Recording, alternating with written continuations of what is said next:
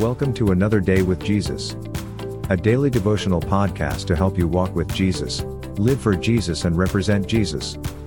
Now let us open our heart to receive as Pastor Preji shares from the heart of God. Greetings in Jesus' precious name. Welcome to this beautiful, brand new day that the Lord has given us. Today I'd like to take your attention to the book of Mark, chapter 13 and verse 25.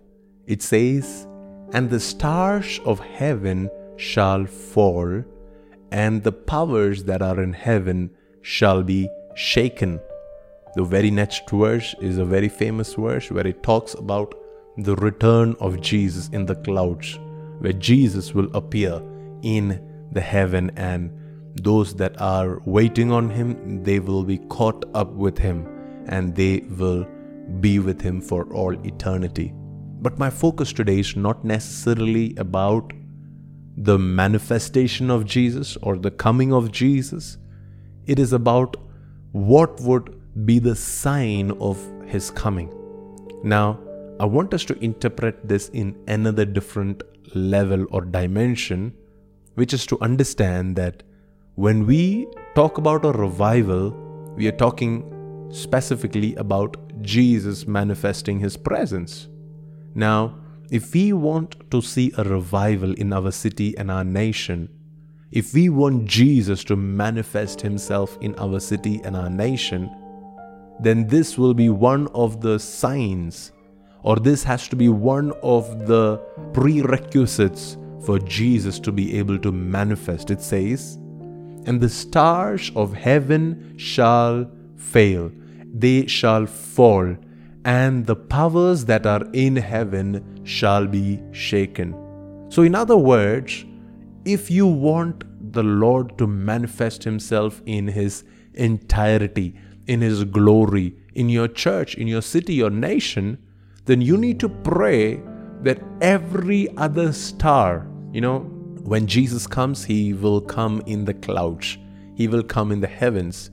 So the Bible says, before he comes in the heavens, all the stars of heaven had to fail, had to fall, had to become dark. The sun and the moon needed to fail.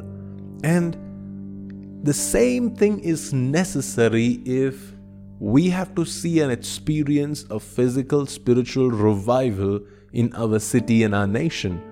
We have to pray and say, "Lord, every other star, every other sun, the moon, and every other thing that shines out in the heavens or the spiritual heavens over our church, our city, our nation, may they all fade away, and may the face of Jesus be revealed." Until and unless we do not expect and ask and cry and pray for all other stars to be shaken and everything else in the heaven to be shaken, we cannot expect Jesus to be manifested. We cannot expect a revival to show forth. I am a firm believer in God using his favorite men and his passionate men, his most beloved servants in a season of revival. And at the same time, I believe that the Lord is going to cause the church to rise to a place where we will learn to ignore the sun, the moon, and the stars. That we will learn to take our eyes off of the pastors and the preachers and the prophets. Our eyes will no longer be fixed on those that are bringing the voice of Jesus. Our eyes will no longer be fixed on those that are instrumental to point us to God. If you read the scriptures, you will see how the sun, the moon, and the stars are supposed to point us to the glory of God. And the same is true about your pastors, your leaders, your prophets, your spiritual parents. Their purpose and their goal in your life is to point you to the glory of God, to the purposes of God. And yet, there has to come a point where even the sun, the moon, and the stars need to fade away so that the greatest sun, the greatest star, the star that created every other stars, the light that gives light to every other lights, for him to appear, it is necessary that every other star, sun, moon to fade away, to fall away. So my hope and my prayer is that in this season, we will pray. Say, Lord, give us the grace. If I am one of those stars that is shining in my church, if I am one of those worship leaders that is taking prominence in my church, if I am one of those preacher, prophet, minister, evangelist who is taking prominence in my city and my nation, help me to fade away. Help me to take the side stage, to go off the center stage so that you can come and manifest yourself. So you can come and encounter your people, your children in a way that only you can do. And may that be the start of a season of revival. May that be a start of a season of encountering God. May that be a start of a season of experiencing God in a deep, intimate, and a personal level. If you can pray that, and if you can ask the Lord to do that even in your church, in your city, in your nation, and say, Lord, thank God for the sun, moon, and the stars, but now it is a revival time. And in a revival, only Jesus can shine.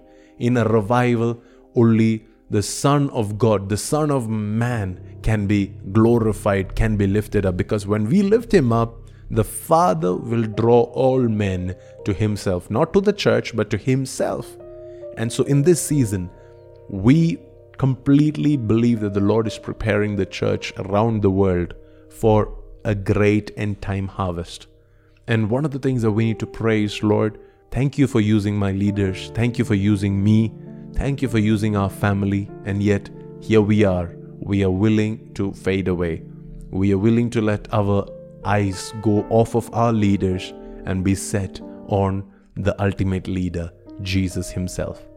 Jesus, come and manifest yourself. Show off your glory. Show off your beauty. Show off your presence in such a manner that we would not want another sun, moon, or star anymore. God bless you. Thank you for tuning in. I pray and I hope that this will touch your spirit at different points. Have a blessed and a beautiful day. We'll talk again tomorrow morning.